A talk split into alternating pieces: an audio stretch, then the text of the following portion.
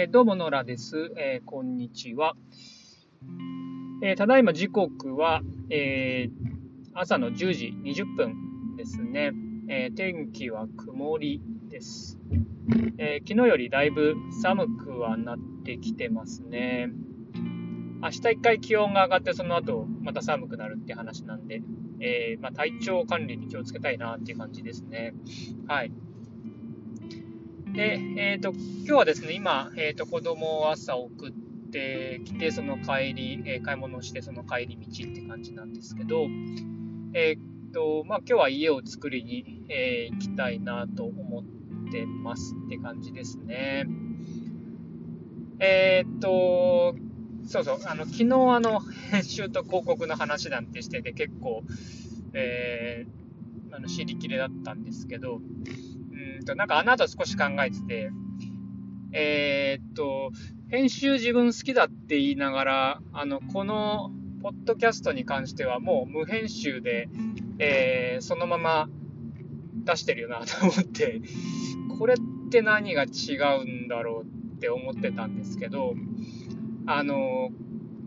この音声配信って、え、ー、と、要するにこれって、あの、まあ、ローデータなんですよね。あまあ、ローデータっていうのは、要するに、えーと、その生のデータですよね。えー、まあ、編集とかもされてない、そのままの、うんとまあ、そのままのデータってこと、生、ローですよね。えー、のデータなんですけど、うんとまあ、ちょっと思ったのは、こういう、なんていうのかな、えーと、考えたこととか、えーと特に音声のみに関しては、うんと、なんかそのまま出した方がいいよなっていうのは思ってて、うんとこれ逆にその編集したりすると、その、なんていうのかな、伝わり方だいぶ変わってくるっていうか、まあ、普通に編集、あの文字とかで、あの雑誌の紙面の編集とかもそうなんですけど、伝わり方だいぶ変わるよなと思ってて、えー、で、まあ、これはどちらかというと、えー、と考えたことをそのまま出してるっていう感じなんで、えー、そのままでいこう感じですよね。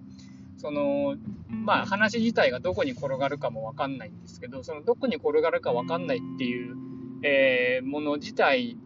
を、まあ、自分自身でちょっと楽しんでるっていうか、うん、っていうところもあるし、もうこう本当にメモ的に、えー、と思ったことを話してみる。で、そのまま撮ってみるっていう感じなんで、うんと、これはもう本当に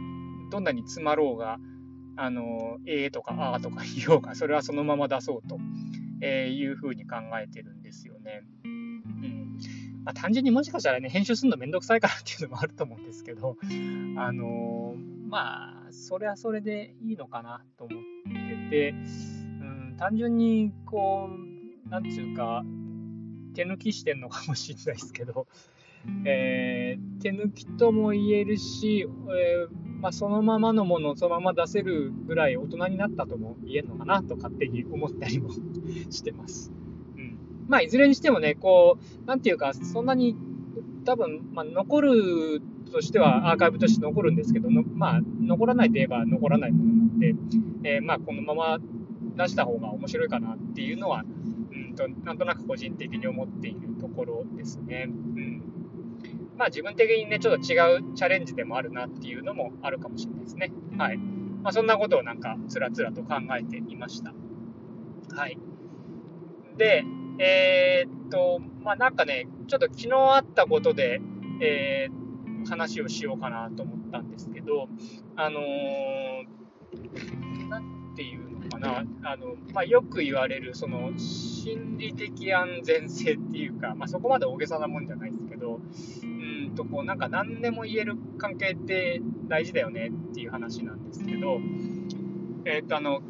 昨日ですね、あのー、まあ、ちょっとした自分的にはちょっとしたトラブルっていうか問題があって、あのー、たまたまですね、ちょっとあのネットでこうオーダーをしようとしてたものがあって、えー、まあ、物っっていうよりも、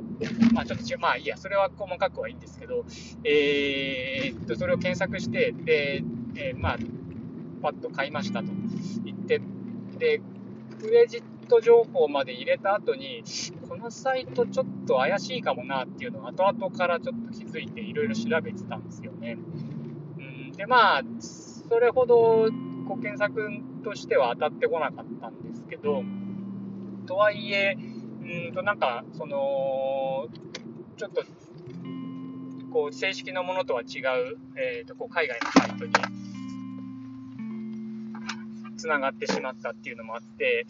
うんと、ちょっとこれは若干怪しいかもなと思って、あ、これやっちまったかなと思って結構ね、こう、焦ったわけですよね。で、あ、しまった。なんかこういうのはずっと常々気をつけようと思ってやってるのに、ああ、やっちまったな、ついにやっちまったかと思って、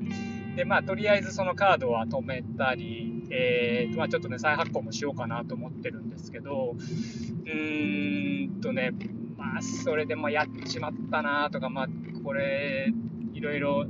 別にね、悪用されたりしたら嫌だなとかっていうのは思ってたんですけど、うんとね、まあ、そんなことをですね、えっ、と、うちの奥さんに喋ったんですよね。で、僕割と昔はね、こういうことあんまり人に言えないっていうか、あのー、言えないっていうか言わないっていうか、うん、いうタイプだったんですけど、えっ、ー、とね、割とうちの奥さんに対しては何でも言えるっていうか、あの逆にそういう細かいことを割とよく言うようになったんですよね。で、それはなんでかっていうと、まあ、うちの奥さん自身がね、そういうの結構、えっ、ー、と、いろんなことをちゃんと言ってくるタイプは心配なこととか不安なことも、えーとまあ、わざわざ言ってくるっていうのがあって、うんで、まあなんかそういうのにも慣れたっていうのもあると思うんですけど、え、ー、とね、一番はね、あんまりそれを言ったことに対して、こう、なんつうか、あの、大げさにリアクション取んないんですよね、うちの奥さんが。で、あのー、こう、今回もその話をして、あ、あそうなんだとか、まあ、それは確かに心配だよね、みたいな感じで、えー、言ってて、えー、まあ、そんなに、まあ、落ち込まないようにさ、みたいな感じで、えー、っと、まあ、こうね、あの、気遣ってくれて、そこは、えー、っと、まあ、終わったんですけど、これ、